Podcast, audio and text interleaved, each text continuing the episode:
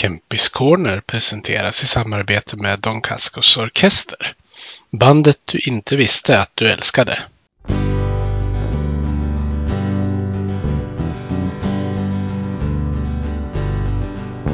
Vi hejar på Modo, rödvit och grön. Klubben i hjärtat, en känsla står skön. Övik, ja, Övik, ja, där trivs vi. Med matcher i lyan, ja, då är det fest. För vi är.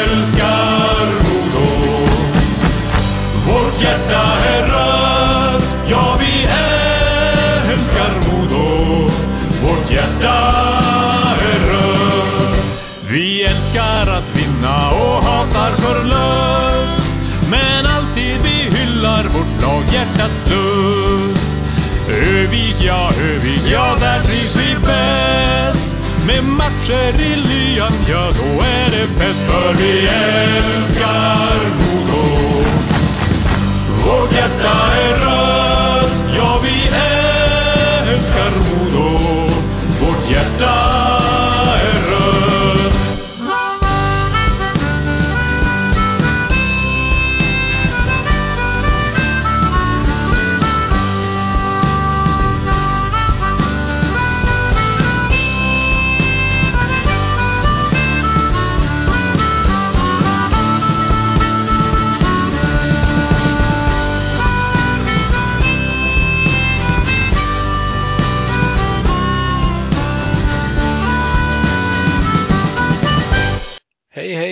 välkommen till eh, Kempis Corner med mig Peter Kempe och den här veckan i högsommaren så har jag faktiskt fått med mig en återvändande modoit i Isak Wallin.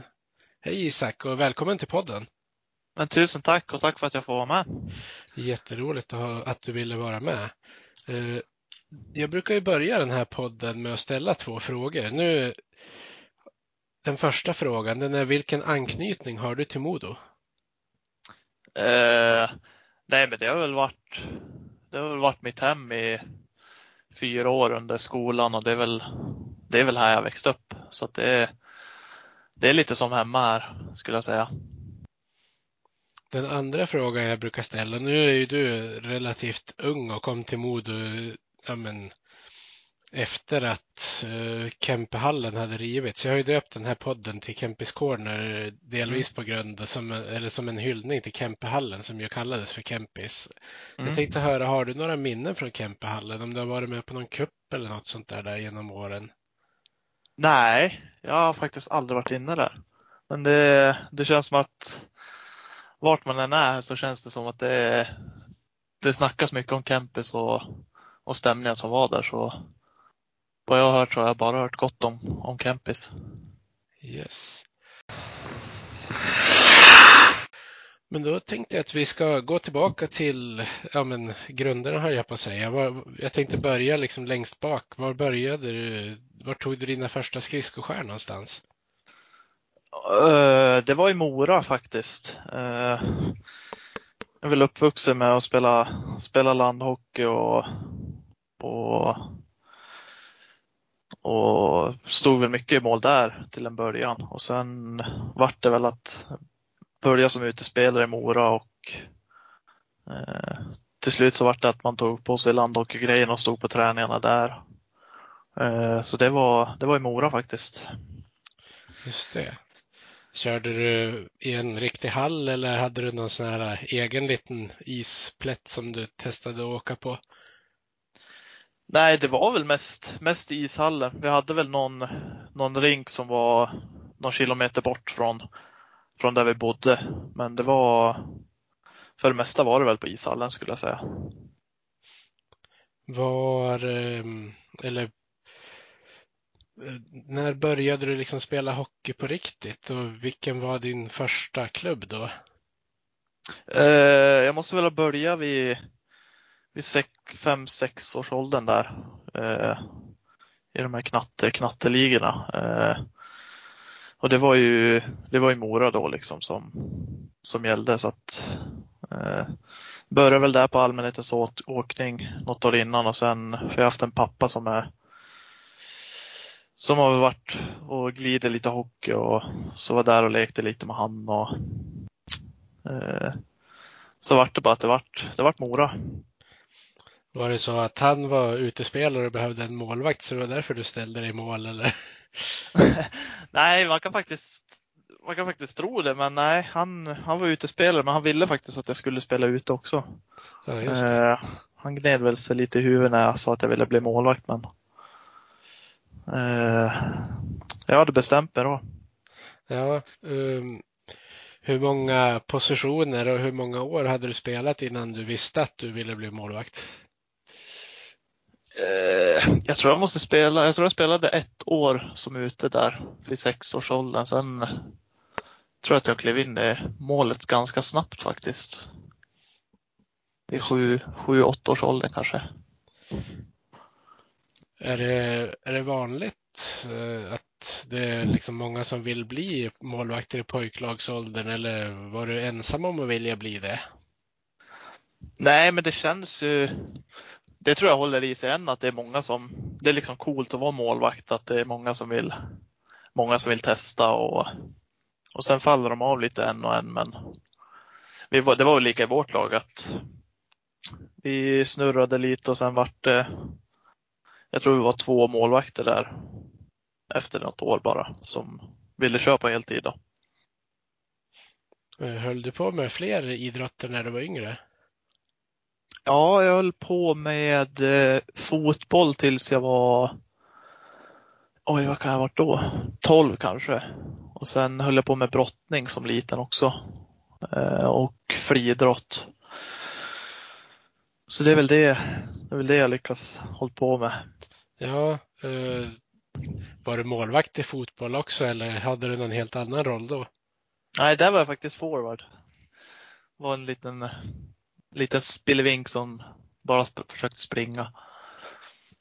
Du tog ut den där, eh, vad ska man säga, den, den där uh, anfallsrollen du aldrig fick i hockeyn på fotbollen ja. med andra ord. Ja, fick njuta lite där av att slippa vara i försvarszon lite. Ja. uh, men uh, om vi, om vi tänker på själva målvaktssatsningen då. Hur, eh, hur funkar det när man börjar i så pass ung ålder? Har man någon som hjälper en med målvaktsträning eller får man liksom lära sig grunderna själv? Nej, i Mora hade vi faktiskt en eh, typ sån här ungdomsmålvaktsträning med allt från ja men jag tror upp till U14 tror jag. Och sen är det liksom hur ungt som helst. Eh, så körde vi en gång i veckan där. Så att man fick, man lärde sig grunderna och i början var det mycket skridskoteknik och allt sånt där. Det är ju så mycket annat än att bara stoppa en puck liksom. Att man lär sig lite hur man ska förflytta sig och allt sånt där. Eh, så jag tror vi körde en, en gång i veckan när jag väl hade bestämt mig för att stå där. Eh, jag kan tänka mig att man håller på med lite olika grejer innan man kommer till spel med klubban och sådana grejer.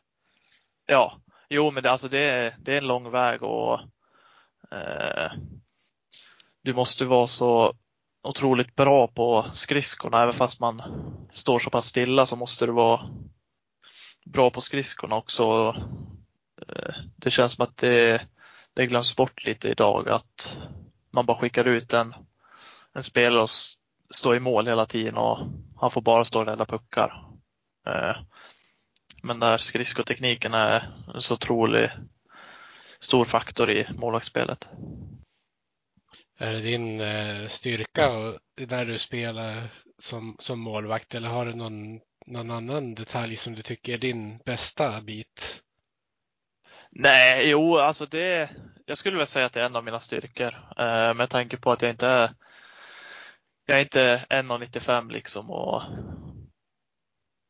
och behöver röra mig så pass lite utan jag är, jag är ganska liten och behöver röra mig mycket och spela långt ut så att det blir långa förflyttningar. Och, så då krävs det liksom att, att jag måste ha fart på, fart på grejerna och koll på, koll på skridskorna. Hur mycket specialträning har det blivit eh, på, på just skridskoåkningen för dig genom åren? Jo, det är, alltså det är otroligt mycket eh, och det gör vi fortfarande. Eh, så direkt man startar upp en säsong till exempel så är det första passerna är oftast bara skridskoträning. Få komma in i förflyttningar och stopp och vinklar och allt sånt där. Så att, och sen blir det ju att oftast innan varje träning så kör man någonting för att få igång, få igång fötterna och, och lite sånt. Ja. Det är ju en sån här del som man kanske inte ser så mycket när man mest är och tittar på matcher och grejer. Nej, nej, men det blir så. Alltså det, är, det är ett jobb som vi måste göra i, göra lite i, i skuggan liksom. Eh, som inte, som inte märks. Nej, man kan väl jämföra det lite grann som proffsfotbollsspelare när de står och slår två meter passningar i typ 30 minuter. Det är en sån här grej som måste göras, men det är kanske inte så glamoröst. Nej, exakt. Och det är inte så att man tänker på det när man kollar på fotboll heller, att de, de har lagt ner mycket, mycket timmar på det där heller. Men eh, vid vilken ålder eh, började du inse att du faktiskt skulle kunna satsa på hockeyn? Då? Jag tänker med tanke på att du höll på med flera olika idrotter också. Eh, jag tror det måste varit någonstans när jag slutade med jag kom väl till en punkt där jag fick välja mellan fotbollen och hockeyn och tyckte väl att hockeyn var roligast och kände väl att det var det var där jag hade störst chans om det nu skulle bli någonting. Sen vet man ju inte liksom i så ung ålder men eh, jag brann för hockeyn och då var det det jag ville, ville satsa på. Ja, du sa att Mora var din, din första klubb va? Mm. Fanns det många lag i din årskull i, i Dalarna på den tiden? Det var, jo men det var ett gäng ändå. Vi, det var mycket så här små, små byar som hade fostrat, som har fostrat jätteduktiga hockeyspelare. Vi hade ju Hedemora som, jag vet inte om folk ens vet vad det är liksom, men det är ju, där har vi Bokvistbröderna som, som vi är uppväxta med ihop liksom och mött varandra sedan vi var, sen vi i princip startade med hockeyn. Eh, och de spelar ju NHL nu liksom. Och, så att det är ju mycket sådana här små klubbar som, som är så pass bra. Och sen blir det ju äldre ålder att de, då får man ju välja liksom. Då går man ju oftast i någon större klubb om, om man är tillräckligt bra. Ja, eh, vilket lag var det som var bäst då när ni började spela? Jag kan tänka mig att det kan växla ganska mycket upp och ner, men eh, jag tänker, du kanske kommer ihåg lite grann om det ändå? Jo, vi hade väl, det var ju mycket DM-finaler och sånt mot Hedemora. Jag vet inte hur många matcher vi har mött dem liksom. Så det var väl de som vi hade störst rivalitet mot och spelade bäst match, matcher mot man får väl inte säga det, det här jag säger nu när man är modoit, men jag har faktiskt varit en hel del i Dalarna när jag var yngre, för vi brukade ofta åka dit med familjen när det var semester och sånt där. Så jag, jag tänker, rent spontant så måste jag eh, berätta en, en historia för dig som jag fick höra av en, en tjej från Dalarna.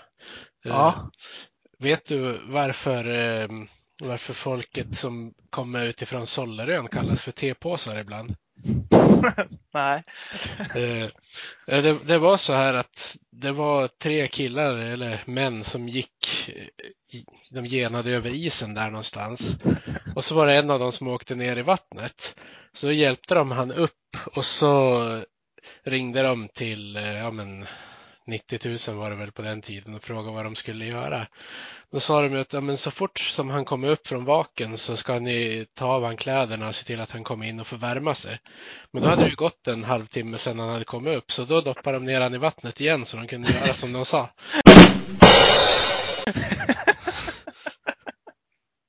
ja. Ja, det är lite kul. Morsan och farsan bor ju ute på Sollarö nu så. Ja, just det. Får dra den för dem. Du får göra det vid tillfälle. Ja, jag får göra det. Uh, men om vi ska återgå lite till hockeyn. Uh, toppade de större föreningarna lagen i yngre ålder där i Dalarna? Uh, nej, jag tror inte det. Inte i jätteung ålder. det var ju Mora och Leksand så var de stora klubbarna i Dalarna. Så att, och vi toppade ju ingenting och jag tror inte att Leksand gjorde det heller. Men det är ju viktigt för att få, få med så många spelare som möjligt upp till tonåren i alla fall. Sen kan jag ju tänka mig att det händer lite grann med hockeygymnasium och sådana grejer. Jo, exakt. Eh, Men eh, kändes det självklart för dig att du skulle vara med i TV-pucken? Alltså hade du det på känn eller blev det som en överraskning när det kom?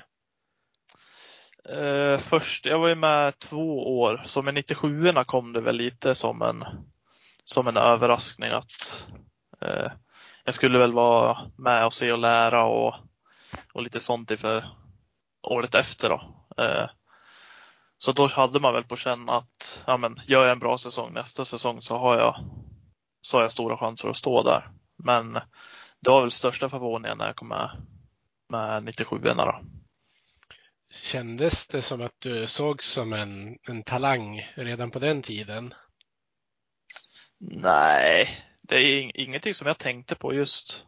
Eh, det är klart att det vart lite när man vann någon DM-final och det kom en TV-pucken att folk kanske fick upp ögonen för en lite, men det var väl inget mer än så tycker jag. Det var in- inget som, inga sådana här små artiklar och grejer som du kan se som någon har sparat som utklipp från när du var yngre eller någonting på, i den stilen?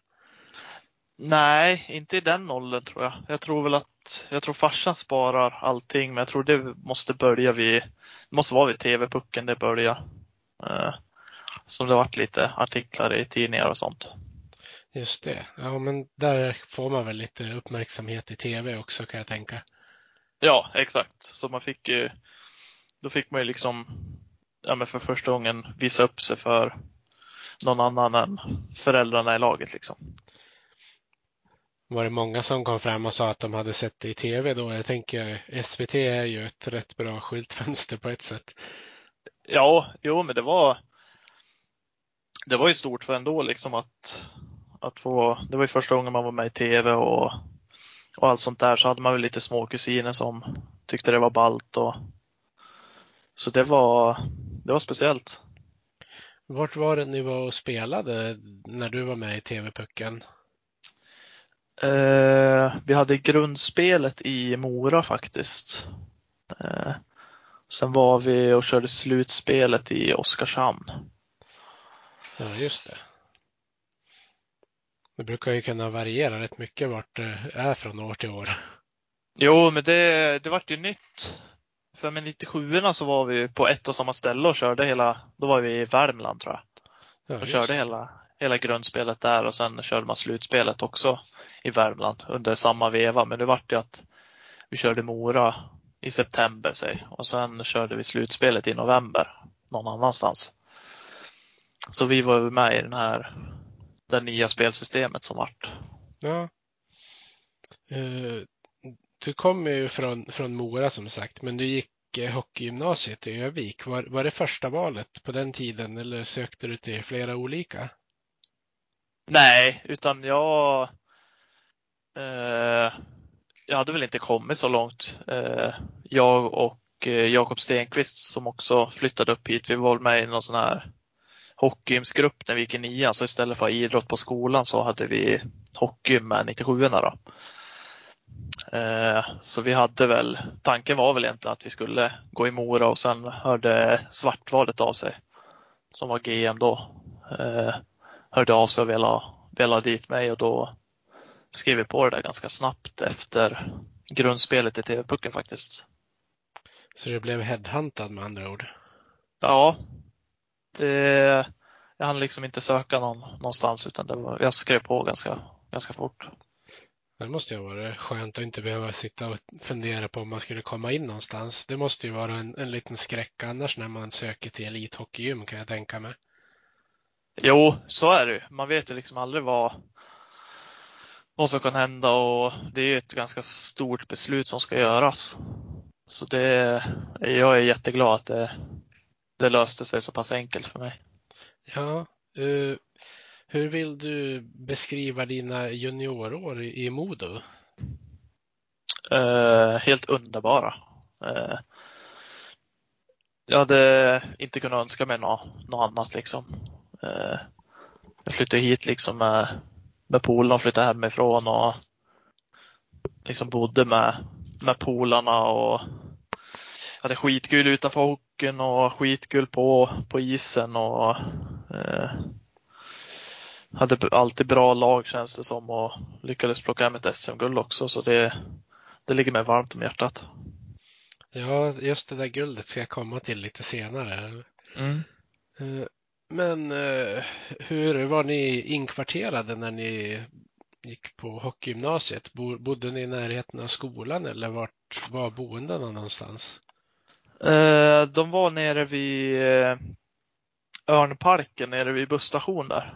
Eh, så var det, där var det ett hus och där bodde väl hälften av grabbarna och sen bodde resten av grabbarna vid hemmakväll. Så det var ju två hockeyhus liksom. Så man hade liksom på varsin sida hade man ju någon i laget liksom. Just det. Så det, det tror jag också var skönt när man flyttade, flyttade hemifrån att man, man hade, man var liksom aldrig själv utan man hade kompisarna runt hela tiden. Det kanske var ett, några som du kände igen sedan tidigare, även om ni kanske inte hade spelat ihop just. Jo, alltså man känner igen många. Eh, det var några som man hade mött, mött mycket i Modocupen och jag och Tim hade väl spelat något U16-landslag ihop så vi kände varandra och Flod är ju från, Flod var ju 96 så han bodde väl i samma hus som mig och är från Borlänge liksom så att det det var några man kände igen. Ja, eh, när det är folk som är liksom ett, ett par år eh, yngre och äldre så där, eh, när, det, när det är NHL-drafter och sånt här, eh, om man vet att någon skulle kunna bli tingad, är det att man sitter och kollar tillsammans då eller hur, hur funkar det som? Nej, men vi, det var väl mest, vi hade väl Tim som i 98-kullen som ryktades att bli, bli draftad. Eh, så då höll man väl lite koll på det och sen Sen tror jag vi hade sommarlov när draften var så då var alla hemma och då vart ju Tim vart inte draftad men då vart Stenqvist draftad och så det var Nej men då Det är klart man följde följde lite vad som vad som skulle ske. Ja. Men du var aldrig aktuell eh, att det gick några rykten om dig? Nej, vi hade, vi hade snackat med, med två lag inför draften, och, men det var inget, det var inget specifikt så, utan det, det vart inget det året. Nej, just det. Jag minns att jag har, jag har pratat med Viktor Berglund om det här med NHL-draft någon gång. Han, han var någonstans i, i USA och försökte låna nätverk för att se. Han, han- jag vet inte om det var folk som hörde av sig till honom när han var draftad eller hur det var som, men han, eh, han berättade någonting om att han försökte låna wifi på någon restaurang i alla fall för att se vad som hade hänt. ja, men det är alltså det är ofta så, de som blir draftade i, i sista rundorna där, eh, får ju oftast nå, får oftast reda på då, sms av någon som sitter och kollar. Så det är inte så att man sitter och kollar igenom hela draften utan Nej, det är inte lika glamoröst som första rundan direkt. nej, nej det är ju inte det. Men det ska göras. Ja, precis. Du har ju fått testa på, man kan, jag vet inte, kallar man det pojklandslagsspel och juniorlandslagsspel när man har varit i de åldrarna som du har varit? Jag tror det. Jag vet faktiskt inte. Inte en aning. Jag är osäker på var man drar definitionen någonstans, men jag, du har ju representerat Sverige i rätt många åldrar i alla fall. Hur, hur har det varit att representera landslaget?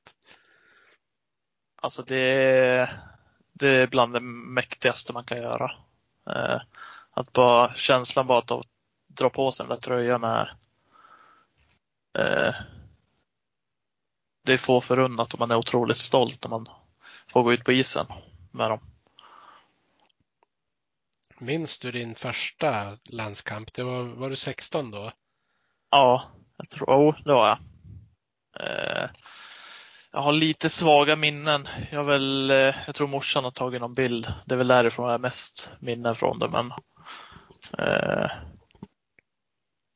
så nej, det var, det var speciellt. Vilka, vilka har du fått möta då? Eh, om du kommer ihåg? Oj. Eh, jag mött Finland ett gäng gånger för det var oftast de vi hade i Finnkampen och, och lite sånt. Eh, de har jag mött ganska mycket. Sen har jag mött Tjeckien, Kanada. Eh, ja, det är nog de vad jag kommer på nu. Det måste ju vara speciellt att möta kanadensare i den där åldern som, som jag kan tänka mig verkligen måste sticka ut för att få fortsätta spela med tanke på vilken bredd de ändå har på antal spelare i ett sådant land. Jo, alltså det var, de, de körde på alltså. Det var, så var det oftast att de hade, de fick ju lova ett helt nytt lag inför varje, varje turnering i princip, som inte är officiella. Så att det var, det var mycket nya ansikten som man fick se hela tiden. Var det svårt att konkurrera med spelare som Filip Gustafsson som väl måste ha ansetts vara den största målvaktstalangen just i din årskull? Ja, han var, han var ett odjur i juniorrollen. Han, eh, han var ju stor och skicklig. Han hade allt. Eh, så han, eh, han norpade åt sig första spaden varenda år liksom. Så var det oftast kamp om andra spaden och, och i VM få plats som, få slåss om en tredje spad också. Ja, jag kan tänka mig att eh, han rankades för ganska högt ganska tidigt som jag har förstått det. Ja, han vart ju VMs bästa målvakt i U18 och allt sånt där var väl, ja men som du säger, han var rankad högt i draften och allt sånt där så. Ja, så han, var, han, han var bra. Ja, han har väl lirat borta i Nordamerika ett tag nu till och med. Ja, han flyttade ju dit. Eh, han gjorde väl SHL-debut som 16-åring och gjorde väl ett och ett halvt år där uppe i Luleå. Då. Sen har väl han varit där sen, sen dess tror jag. Ja, det ska bli spännande att se hur det blir om han kommer ta någon chans. Just nu är han väl i samma, eller har väl varit i alla fall i samma klubb som ja, men Modobekantingen Anton Forsberg också. I Ja. Sen- Senators. Ja, det stämmer det. Det stämmer. Han vart ju tradad från Pittsburgh där för något år sedan till Ja. Ottawa. Ja, det kan ju bli intressant att se hur det går för dem framöver. De avslutade ju den senaste säsongen på ett bra sätt, men de börjar ju bli bra lite för sent. Ja, det är ju det, är det som är problemet. Får de ihop det där så kommer det där gå jättebra tror jag. Har du haft något favoritlag i NHL när du var yngre förresten? Nah, alltså det var väl när man var när man var yngre så var det väl Henke Lundqvist man hejade på. Man hejade väl aldrig på jag hade väl inget speciellt lag som jag hejade på just utan det var Gillar någon målvakt så hejade jag på målvakten liksom. Eh, så i början var det väl Rangers och Lundqvist och sen gick det över till Montreal Canadiens och Carey Price och sen så det det är oftast varit så. Lite roligt att du nämner Lundqvist sådär förresten, för det, man, när man tänker på hur du spelar på isen ibland så är det väl nästan raka motsatsen till hur han spelar på isen. Ja, jo, vi har jäkligt annorlunda stil på isen. Eh, jag vet inte, jag tror väl att det, det var väl mer hans, alltså att han är svensk och var väl rankad som en av världens bästa målvakter då. Och ja, men allt, allt runt omkring där som lockar. Ja, ja alltså karisman och skickligheten, det är ju ja, det är verkligen en generationsmålvakt på det sättet. Ja, oh ja.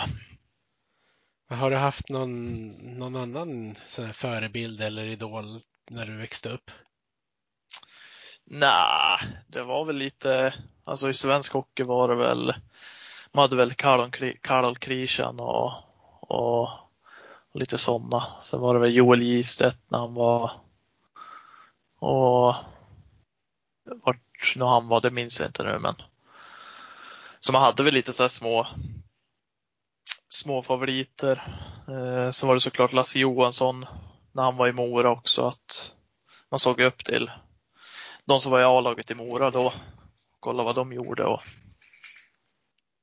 försökte efterlikna. Ja, jag kan tänka mig att man tittar lite på nära håll. Var det så när du var i Modos organisation också att du tittade på målvakterna som spelade där och försökte ta några bitar av dem? Ja, jo men så gör man. Så gör jag med, med allt liksom. Att sitta och kolla på en NHL-match och kolla oftast på hur målvakterna rör sig och så får man plocka lite pusselbitar från från massa olika och sätta ihop och se om det är någonting som passar, passar åt en själv.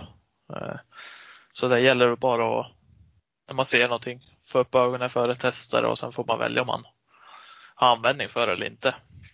Ja, men det är ju bra att, att hitta liksom de bitarna som ändå ska göra en till den man är sen. Ja, jo men exakt. Och det var lika när man kom, med tanke på din fråga, att när man kom till Modo att man kollade mycket på, på Ullmark och, och grabbarna som var uppe då att försöka se om man hittar några detaljer som man kunde använda själv och, och kanske såg någonting som, ja men så där kanske jag också gör, men jag hade kunnat gjort så här istället kanske. Eh, så får man bolla lite idéer fram och tillbaka sådär. Ja. Eh, jag tänker på när du var i, i Modo, så när Modo tog eh, J20-guld där säsongen 16-17 så var du ju en av, av, huvudpersonerna. Hur kändes den säsongen och det slutspelet för dig? Jo, det var en, det var en speciell säsong. Eh, vi hade väl, vi tappade väl alla toppspelare som var uppe i A-laget. Eh, och vi fick ihop en stark grupp under hela säsongen. Eh, och sen när det vankade slutspel så fick, kom ju A-lagskillarna ner och, och köpte idén och våran spelidé och allt sånt där. Så att det, det var, det var en speciell säsong och det kändes liksom, nu efterhand så känns det helt rätt att vi, vi vann SM-guld det året. Ja, ni, ni var riktigt bra. Jag minns ju bland annat. Jag, jag var ju kolla på någon av matcherna ni lirade mot Timrå. Det var väl i kvartsfinal va, som ni mötte då? Ja, ja. Jag minns särskilt ett par räddningar som du gjorde mot Elias Pettersson. Där. Känns det kul så här, att ha stängt ner honom med tanke på vart hans karriär tog vägen sen? Jo, det är skitkul. Så här i, så här i efterhand. Jag känner han, jag känner han bra också så att eh, vi träffades mycket på camperna med landslag och allt sånt där också så att vi hade väl en liten, liten kamp mot varandra också. Så att det var, det var kul och sen när man ser hur bra det har gått för han efter det också så, så blir det extra kul. Ja, men just där och då var det du som var kungen om man kan använda det uttrycket. Ja, ja, sen, eh, sen vart han kung. Ja, precis. Men det var ni som tog er vidare det var viktigast där och då i alla fall. Ja, och det var en det är nog den sjukaste serie jag spelat i hela mitt liv tror jag. det var ju fullsatt när vi kom till Timrå i första matchen och sen eh, var det väl en 4000 i alla fall tror jag i Fjällräven när vi spelade andra matchen. Ja. Så det var, det var mäktiga matcher. Ja, och Oskar Ståhl Lyrenäs gjorde en riktigt grym eh, avslutning på säsongen det året också. Ja, jo men han, eh, han hade väl visat egentligen hela säsongen att han, att han håller och sen känns det väl som att det släppte lite i just i slutspelet då. Så han stängde väl in ett par kassar och dominerade till och från. Ja, den där matchen ni spelade i Timrå var det ju han som gjorde de två sista målen. Ja. För mig var 3-2 kanske. Ja, jag tror också det. Ja, så han, eh, han hade ju sån jävla bussa redan då. Alltså han sköt ju som en häst. Ja visst, man så, visste ja. att fick han pucken på den sidan av tekningscirkeln då skulle den träffa mål. Alltså Ja. alla gånger. Ja. Så han hade, ett, hade och har ett jäkla nyp alltså. Ja. Eh, Fick ni fira guldet tillsammans efter den där säsongen? Ja, vi tror vi firade lite sen vi satt på Allstar och käkade någon middag och, och tog någon öl sådär bara. Eh, det var väl inte något monsterfirande med tanke på att vi halva laget var väl underåriga också. Ja, just det. ja. Men det var ju kul att ni fick ha lite supportrar på plats när ni lyckades. Ja, det var så, det är så mäktigt. Jag tror morsan och morsan har fortfarande kvar klippet där när, när vi vann SM-guld i straffläggningen där. Eh, så det, det är ett mäktigt klipp som, som jag inte kommer ta bort någon gång tror jag. Nej, det förstår jag. Jag vill minnas att efter att det var slut så var det väl den som inte hoppar, han är Tim Ruit som kördes va? Ja.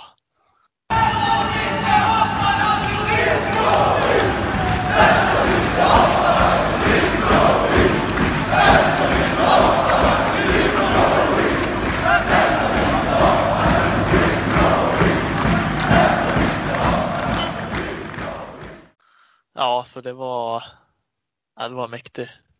Hela slutspelet var mäktigt där alltså. Ja.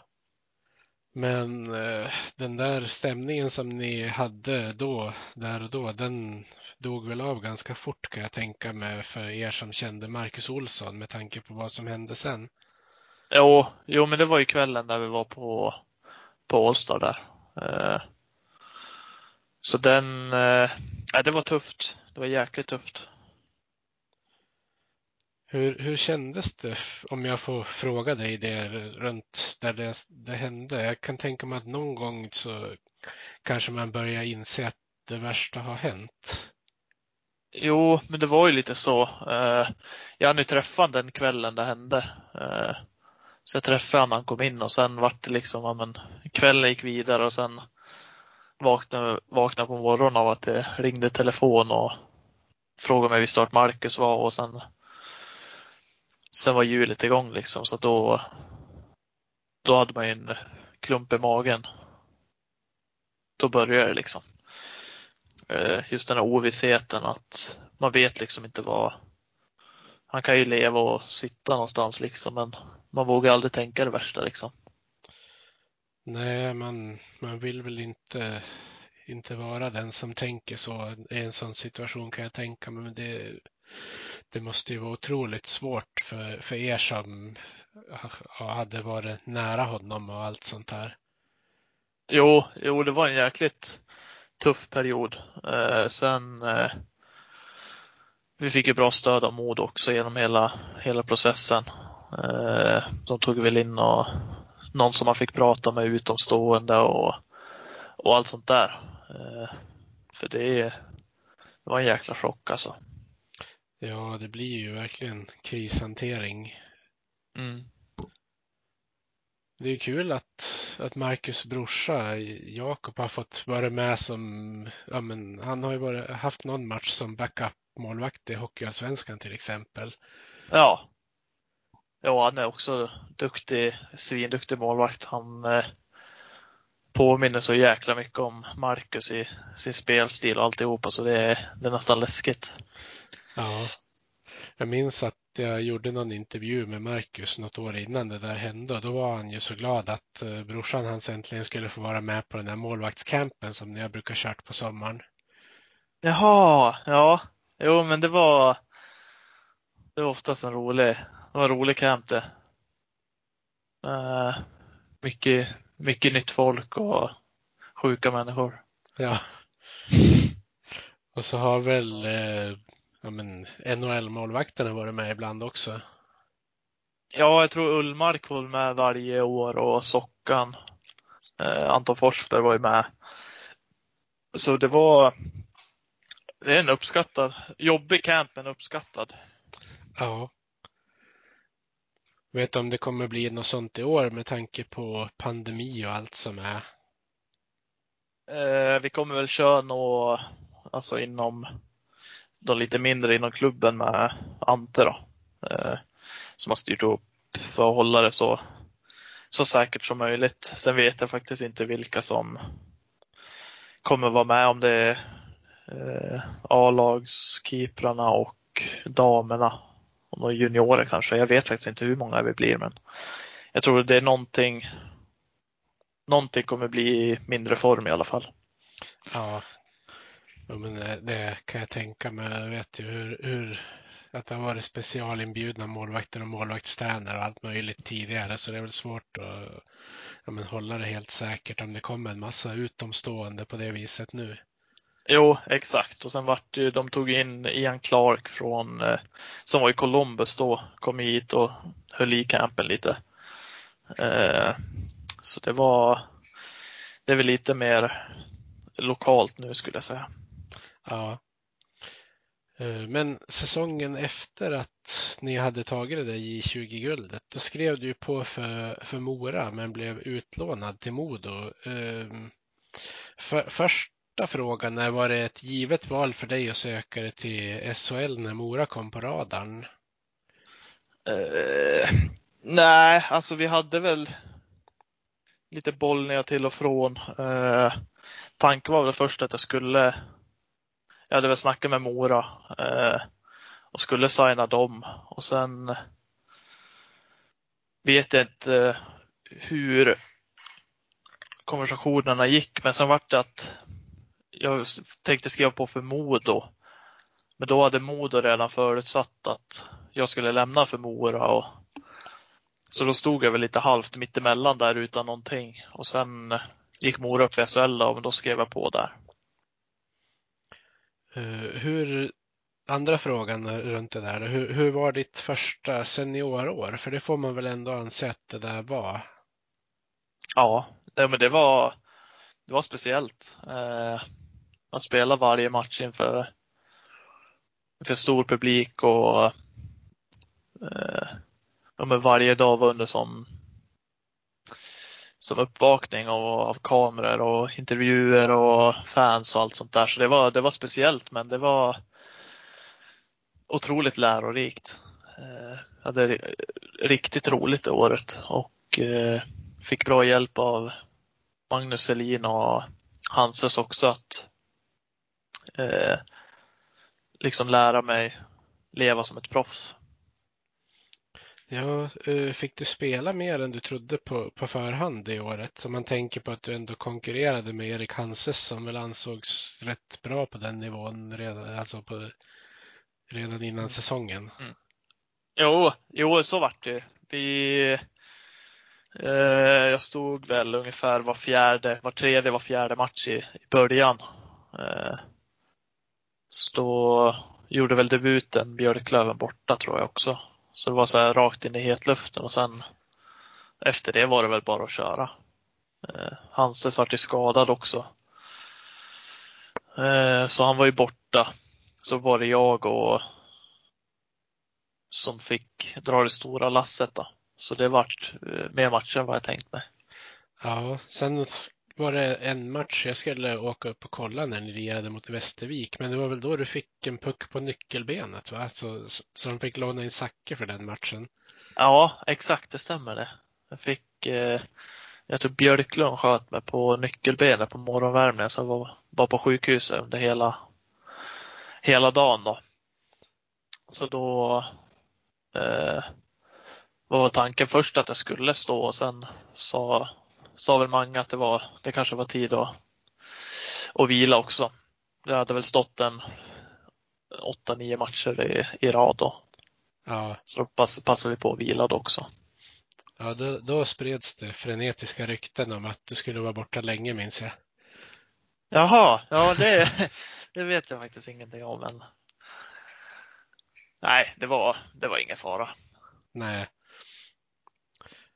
Eh, men efter den säsongen då, då, fick du ju en lite annorlunda säsong. Du fick ju spela en del i Mora men du fick ju även bli utlånad till flera olika lag. Hur, hur kändes den säsongen för dig?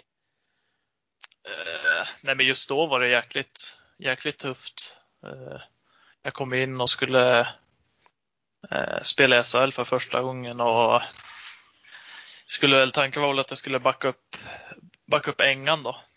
Eh, Engstrand. Eh, sen vart det att han gick sönder efter två matcher eller vad det var. eller efter jag hade stått två matcher, kanske nio matcher in på säsongen och sen var han borta där så då vart det ju samma visa som som året innan då att jag fick dra det tunga lasset rätt tidigt på säsongen och stå i princip alla matcher. Eh, så jag stod väl en sju matcher i rad då kanske. Eh, innan de tog in Janne Juvonen då. Mm. Eh, som var otroligt bra. Eh, kom väl in och lyfte, lyfte hela laget och, och boostade om och sen kom Engan tillbaka också från skada och då vart det att, ja men då vart jag tredje hjulet liksom som fick gå på sidan av. Ja, då kanske du hade på känn att det kunde bli lite eh, ja, utlåning, eh, matchande på en annan ort eller vad man ska säga. Jo, exakt. Så det vart ju eh, Iversen som var assisterande sportchef då och målvaktstränare. Han hade väl eh, bra kommunikation med mig hela tiden och om vad, vad som dök upp och, och hur tankarna gick. Så att det kändes som att man hade koll på läget liksom, men man, man hade ju resvä resväskan packad hela tiden liksom. Ja, var det Färjestad, Malmö och Södertälje va? Ja, det stämmer det. Lite olika roller i, i olika tillfällen. Ja, jo, så var det. Alltså det var eh, första vändan var väl Färjestad. Var där i sex, sex veckor tror jag. Eh, och backade upp Adam Werner då medans eh, Marcus Svensson var skadad och sen kom Svensson tillbaka och då var det tillbaka till Mora och sen tog det två dagar så fick jag åka till Malmö och var där en match. Åka tillbaka och sen var det Södertälje efter det någon månad. Så det var, det var lite speciellt. Du fick spela lite mer i Södertälje i alla fall. Ja, jag tror jag fick två matcher där. Sen var det väl något, något problem. Jag vet inte vad. Eh, men, så, men det var, det var mer för att få en lite större roll i på träningar och egen, egen bur och lite sånt. Eh, det vart en lite knepig situation när jag kom till Södertälje också. De hade ju redan två målvakter som i mina ögon hade gjort det bra. Mm. Så det var, det var en konstig situation för alla. Då blir man den där eh, fula ankungen eller vad man ska kalla det med andra ord.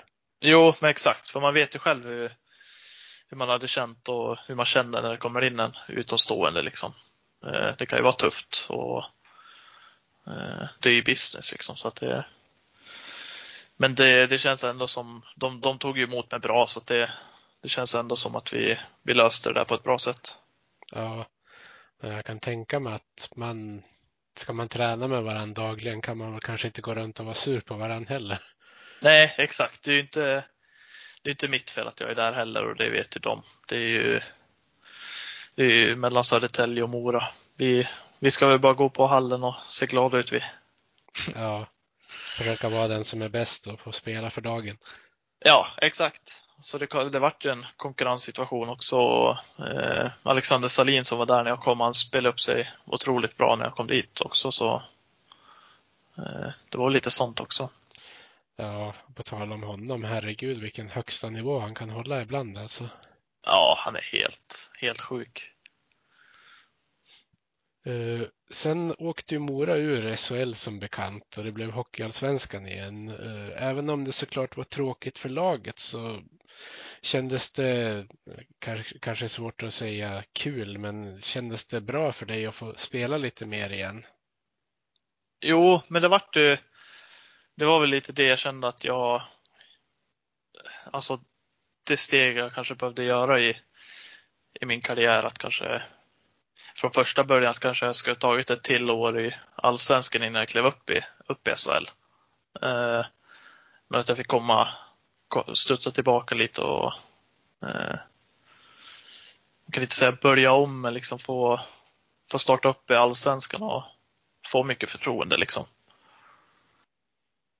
Få bli lite mer etablerad eh, på det viset. Ja, ja men få lite rutin och, och ja, men lära sig och verkligen behärska den här nivån. För Hockeyallsvenskan är en bra liga. Ja, det känns som den har blivit bättre de senaste tio åren också än vad det har varit tidigare. Jo, men det känns. Jag tror att det är många som som väljer att stanna i Allsvenskan ett år till. Eh, just för att få den här rutinen och utvecklingen som, som man behöver när man kommer upp i SHL. För det, det är tufft upp i SHL. Där. Eh, och sen eh, det är många nya unga talanger som kommer, kommer upp också som tar för sig mer och mer i Allsvenskan. Så att det blir, det blir en roligare och roligare liga. Ja, på tal om unga talanger, så ni hade ju ett ganska ungt målvaktspar när du var i Mora den där säsongen med, med du och Olof som stod. Uh, hur, mm. hur, hur, var det när ni kamperade ihop? Jo, det var, det var bra. Det, det var lite speciellt just för att eh, året innan när vi var i SHL så var det ju Iversen, assisterande sportchef, och satt väldigt mycket uppe på kontoret och med pappersarbeten och allt det där. Eh, så då hade man väl ingen, vi hade väl inte just någon målvaktstränare då. Så tänkte man, ja, men nu, nu kliver han av så nu kan det behövas. För jag och Olof är, vi är ett ungt par, han har sin första säsong. Jag vet vad, jag vet hur mycket stöd jag behövde när, när jag kom upp min första säsong och hur mycket det betydde.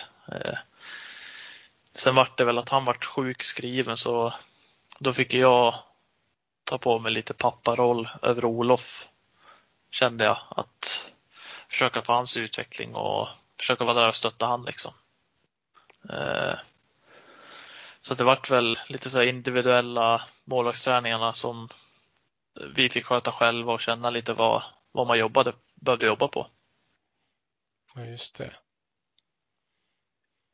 Ja, jag kan tänka mig att det blir en lite konstig situation en sån gång.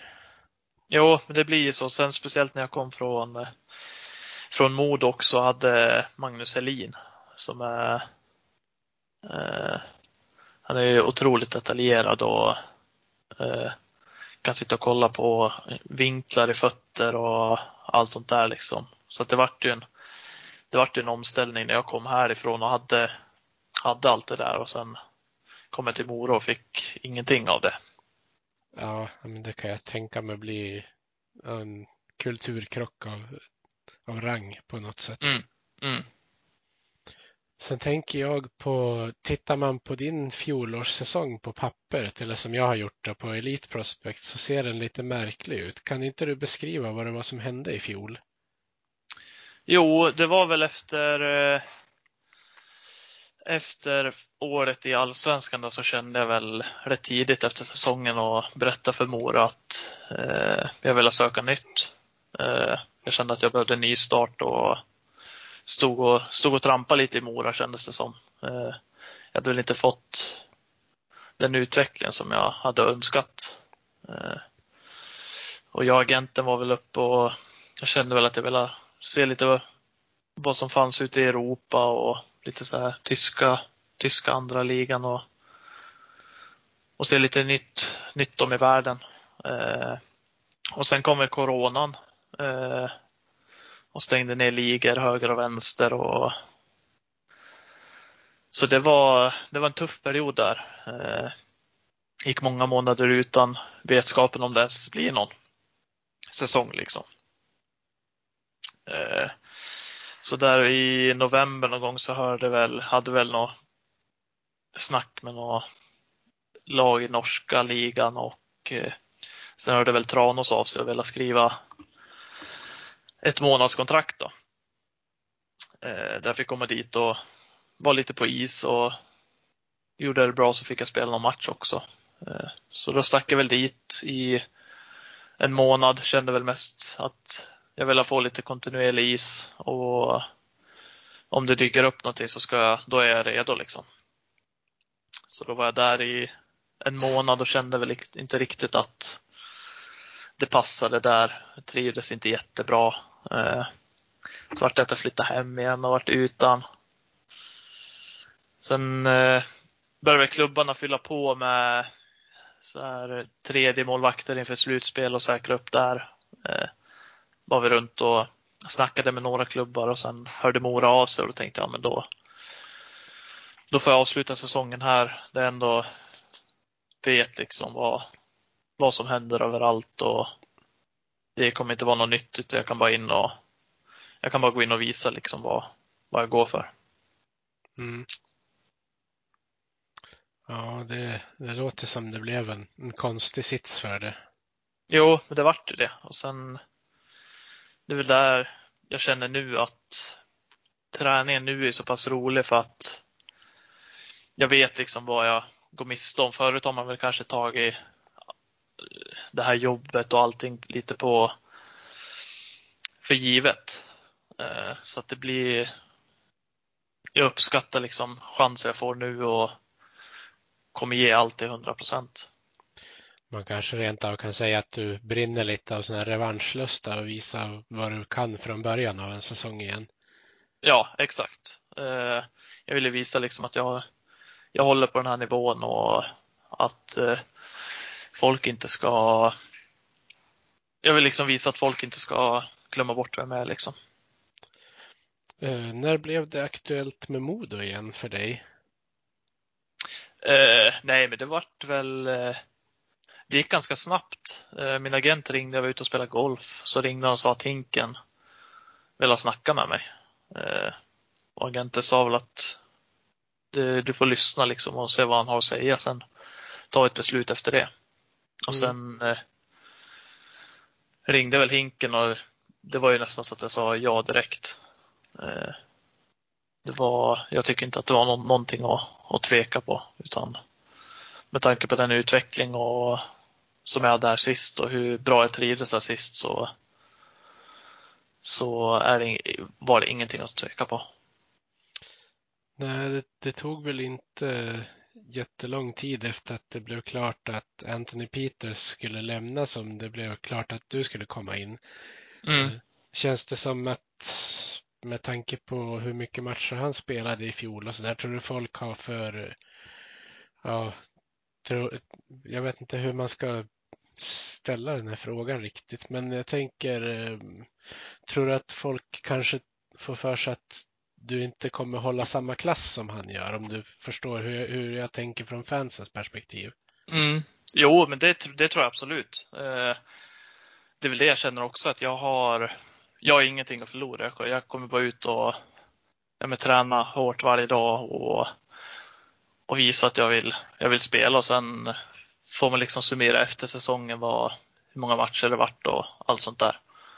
Eh, så det är väl min tanke, för tanken är väl att Tech ska väl gå in som en tilltänkt första som jag har förstått det och då ska väl jag vara där och endast pusha han till att bli bättre och samtidigt som jag blir bättre också och visar att jag vill, vill spela. Så jag hoppas att vi kommer kunna spara varandra bra. Ja, uh, har du bra koll på Modos målvaktstränare Andreas Eriksson? Ja, han känner jag sedan innan så det, det är perfekt. Just det, så han kanske har varit med och, och bestämt att han ville ha dig? Ja, det, det hoppas jag så att han känner att han, han får jobba med någonting som han eh, som han ser utveckling i liksom. Och jag vet ju hur Ante också, hur detaljerad han är i, i spel och i utveckling. Så att det, det är bara upp till mig att visa att jag vill lära mig och vill bli bättre. Jag kan tänka mig att det blir en del video under säsongen också. Jo, det blir det. Alltså vi, som när jag var här sist i Modo så var det ju, det var fil, han filmade på träningar och, och matcher och så gick vi igenom det steg för steg. Mm. Så det, det vart lite mindre av den varan i, i Mora då så att det, jag vet ju att, som jag sa innan, att Ante är detaljerad så att jag, jag längtar till att dra igång det. Ja, hur laddar du upp inför den kommande säsongen? Jag vet ju att du hade åkt upp till Övik idag. Jag kan nämna att vi spelar in det här den åttonde på torsdagen. Mm. Nej, men det är bara att förbereda kroppen att eh, ja, men vara redo Eh, mentalt och fysiskt när man väl går på is för att kunna prestera på den nivån som jag vill. Eh, så det, just nu är det väl mycket, mycket fys och rehab och hela den biten. Mycket med bollar för att hålla igång öga-handkoordination och allt sånt där också. Ja, är det, är det svårt att köra målvaktsinriktad träning på försäsongen? Jag tänker om man ska träna själv. Eller... Jo, ja det är lite, lite knepigt är det ju. Eh, sen går det ju vissa, vi har ju vissa målvaktsspecifika övningar på gymmet som, som underlättar för, för oss målvakter. Då. Eh, sen blir det ju, får man väl ha någon kompis med sig ibland som kanske får kasta någon boll eller göra något sånt. Så man försöker hitta de här små, små grejerna som, som hjälper en. Ja, för jag kan tänka mig att det blir lite annorlunda jämfört med om du själv ska stå och kasta mot en vägg. För då vet du ju vart du börjar rörelsen någonstans. Jo, exakt. Så det blir det är skönt att kanske ha en polare som står bakom och kastar någon boll eller gör någonting med någon gummiband eller någonting så att man, man inte sitter på kontrollen själv utan att utan att eh, det är någon annan som styr den som det är. Ja. Är, är det en sån här grej som du som du tycker om med, med målvaktsspelet? Det här att det, det kanske inte är du som har kontrollen utan det är du som får reagera utifrån vad som händer.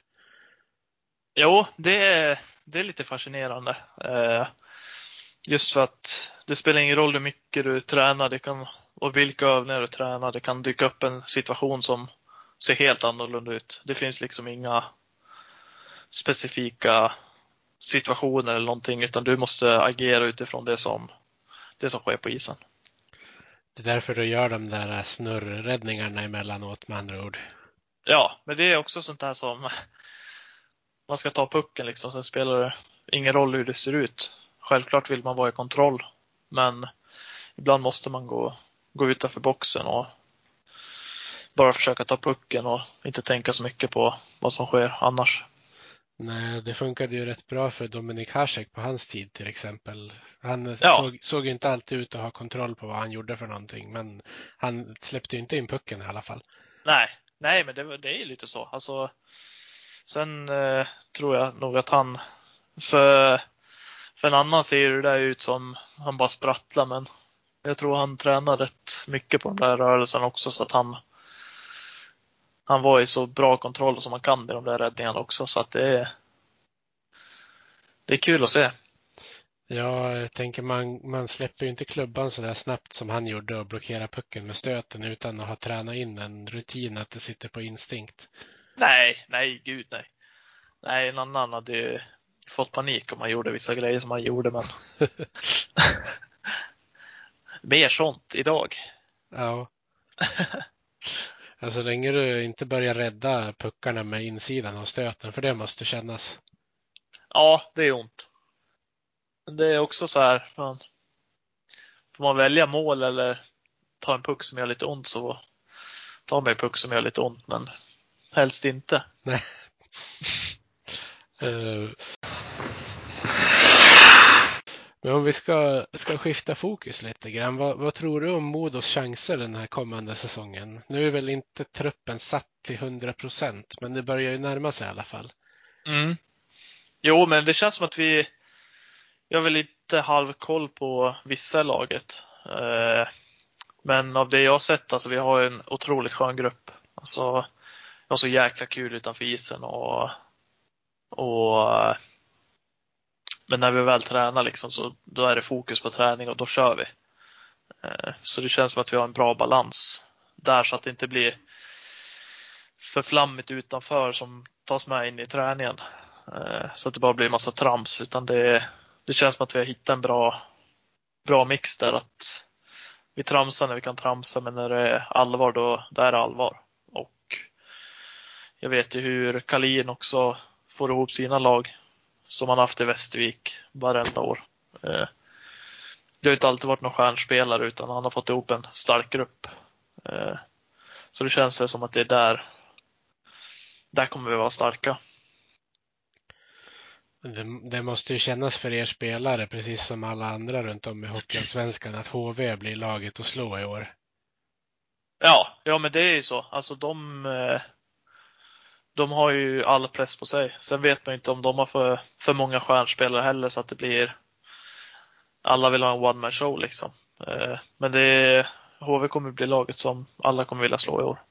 Ja, sen är det ju många som spelar där som inte har spelat i Hockeyallsvenskan förut. Det kan ju bli en överraskning det också på, på ett sätt. Jo, ja men exakt. Alltså, det, man vet ju liksom inte hur de reagerar eller vad de har för inställning till, till ligan. Eh, som vi sa innan, det är en otroligt tuff liga. Det är en bra, snabb liga. Så det, det känns som att eh, de som kommer vara sina största motståndare den här säsongen. Ja. Eh, har du någon egen målsättning med säsongen? Nej, alltså jo, det, alltså, det är klart man har det, men det är väl liksom bygga, bygga upp mitt spel och, och sätta en bra grund så att jag och försöka spela så mycket matcher som möjligt. Eh, och försöka, alltså, jag vill ju hjälpa laget att vinna varenda match. Eh, och släppa lite fokus på ja, men, procenten och allt sånt där. Utan att vinner laget så, så är det vinst för mig också. Mm. Ja, men det är, det är en bra inställning. Mm. Har, för att prata om något helt annat, har du något motiv i åtanke för årets mask? Eller är det redan bestämt till och med? Ja, jag tror att den är på lackering. Den lackades den här veckan tror jag. Ja, just det. Ja, så det, det blir en speciell mask. Hoppas jag. Om den blir som jag tänkt mig, det vet man inte heller. Det blir lite en lite modernare och sen lite old school igen också för att fira 100-årsjubileum och eh, lite symboler för fansen och för Modo som klubb. Då. Det låter väldigt intressant så det ska bli spännande att få se hur den ser ut när den är klar. Ja, jag är också spänd. Se om man, se om man får till det som jag tänkt mig. Då Ja. kommer det bli riktigt bra. Uh, vad, ren nyfikenhetsfråga. Vad gör en målvakt med masken från säsongen innan? Det är lite olika. Eh, Jag fick ju min, jag lackade hos dig vart första året i SHL där så den, den fick jag faktiskt ta med mig hem så den, den ligger någonstans hemma. Det är kul att ha kvar tänker jag när jag, när jag blir äldre. Eh, Ja. Just att det är Davart som har gjort den också så, så är det lite mäktigt. Eh, Sen annars är det väl Vissa skickar ner till juniorlagen och vissa behåller dem. Jag tror Modo behåller dem. Ha kvar liksom. ja, just det. Så det är, det är lite olika vad man gör med dem. Mm. Eh, vad gör man med, med utrustningen från året innan om, om den nu innehåller klubbfärger? Eh, blir det klubben som tar hand om det då? Ja, alltså det är ju klubben som, som äger grejerna liksom. Så att det blir, det är väl lite upp till dem också. Om de skickar ner dem till något juniorlag eller något damlag eller ungdomslag. Beroende på vad det är för grejer och storlekar då. Eh, ska man, eh, jag vet att Modo säljer av lite grejer och eh, det är lite blandat. Jag fick väl hem med lite grejer från Mora också så att man har kvar. Jag har väl kvar någon eh, plock, min matchplock som jag hade i SHL, en av dem och, och lite sånt. Så att eh, jag har fått hem lite minnen från Mora i alla fall. Just det, jag såg eh, ja, men, gamla landslagsmålvakten Tommy Söderström. För något år sedan var ju han med och spelade landhockey i full landslagsutrustning med benskydd och hjälm och allt möjligt. Jaha, Det, det kanske är lite olika beroende på vad man tillhör för lag och sånt där. Men han hade en hel, ett helt kit i alla fall. Så det var ju kul att se när han gick ut och spelade med grannbarnen. Ja det är det är mäktigt ju. Ja, det, är, det är faktiskt många som brukar ringa ibland och fråga om man har någonting som de kan ha till landhockeyn. Ja, just Eh, det. Sen vill man inte ta då vill man kanske inte ta någonting som betyder mycket för en utan det får se om man hittar ihop något. Man har ju lite grejer överallt just nu skulle jag säga. Ja. Eh, hade du velat ha nu vet jag att det är svårt eftersom att det är många lag som säljer ut reklamplatser på benskydd och sånt här. Men du som målvakt, eh, hade du velat haft lite mer klubbfärgade setups eh, även i Sverige? Du vet som de har borta i NHL. Eller eh, är du en sån som föredrar lite mer cleant utseende med helvitt? Jag tänker om du får helt fri. Alltså jag hade ju, jag har ju kört helvitt nu ett par år och, och tyckt att det är jäkligt clean liksom. Sen tänkte jag väl inför den här säsongen att, eh, att eh, fan, nej, jag, kör, jag tänkte köra helrött, men det, det fick vi inte här så. Så det var, det var lite synd. Tänkte gå lite crazy där. Ja, det var roligt att se. Så det känns som det blev mycket vitt sen de började sälja av reklam runt om i hela Hockeysverige egentligen. Ja, jo men det blir ju lite så. Sista frågan innan vi kör supporterfrågorna. Det är ju, jag måste ju fråga dig angående din Twitter. Vad, vad hände egentligen med korven som du hade med i namnet där förut? det, jag vet faktiskt inte. Det där var någonting som eh, jag drog upp med, oh, den var, jag var inte gammal då. Jag hette ju likadant på Facebook också. Och sen vart det bara kände att jag växte ifrån det där lite så då, då bytte jag bort det där. Ja, just det. så då, det rök vi för något år sedan tror jag. Ja, jag kan ju inte prata med dig och inte fråga. Jag har tänkt på det där sen någon månad tillbaka när jag såg att du inte hade det med i användarnamnet längre. Ja, ja det var det var tid för lite förändring var Ja.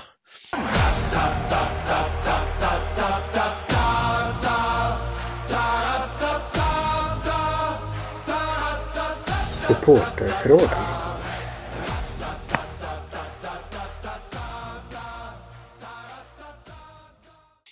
Men då ska vi avsluta med lite supporterfrågor. Ja. Eh, det är ju en Twitter-användare som heter Gevagel, eller hur man ska uttala det. Eh, han undrar, finns det något som du nu ångrar avseende klubbval som du har gjort? Ja, alltså. Det är väl lite så. Jag är jätte, jätteglad att jag fått chansen att känna på SHL och, och spelat i Mora eh, som har varit min högsta dröm sedan jag var liten. Sen eh, med facit i hand så kanske jag skulle ha stannat i, i Modo eh, i alla fall en säsong till och eh, med tanke på den utvecklingen som jag, som jag känner att jag fick här i Modo eh, och hur bra jag trivdes. Eh, så det är, väl, det är väl det i så fall men samtidigt är jag jätte, jätteglad för alla möjligheter jag fått i Mora. Roland Hubinett, han börjar med att säga kul att du är tillbaka och sen frågar han vad har du för förväntningar på Modo och på dig själv? Eh, nej, men det är väl lite som vi har varit inne och, och touchat på. Eh, det är väl att vi ska, vi ska få upp en stark grupp som, som kan vinna matcher i alla lägen av säsongen. Eh, och kunna vända underlägen och, och allt sånt där. Eh, och sen personliga är väl, det är väl att bara hjälpa laget så mycket som möjligt och vinna matcher. Och sista frågan, det är Marcus Jonsson som frågar, hur kommer det sig att du valde Modo? Eh, nej, men det är lite som det var, som varit inne på också, att så pass bra som jag trivdes här sist och med utveckling och allt så, så kändes det som att det var det, det var det rätta som behövdes göras nu. Just det, det var ju alla frågor som jag hade till dig Isak, så jag får säga ett stort tack för att du ställde upp. Ja, men tack själv. Det var jättetrevligt. Och så säger vi tack till alla lyssnare och önskar trevlig helg. Trevlig helg på, på dig och alla. Vi hejar på Modo, rödvit och grön. Klubben i hjärtat, en känsla så skön. Övik, ja, Övik, ja, där trivs vi bäst. Med matcher i lyan, ja, då är det fest. För vi är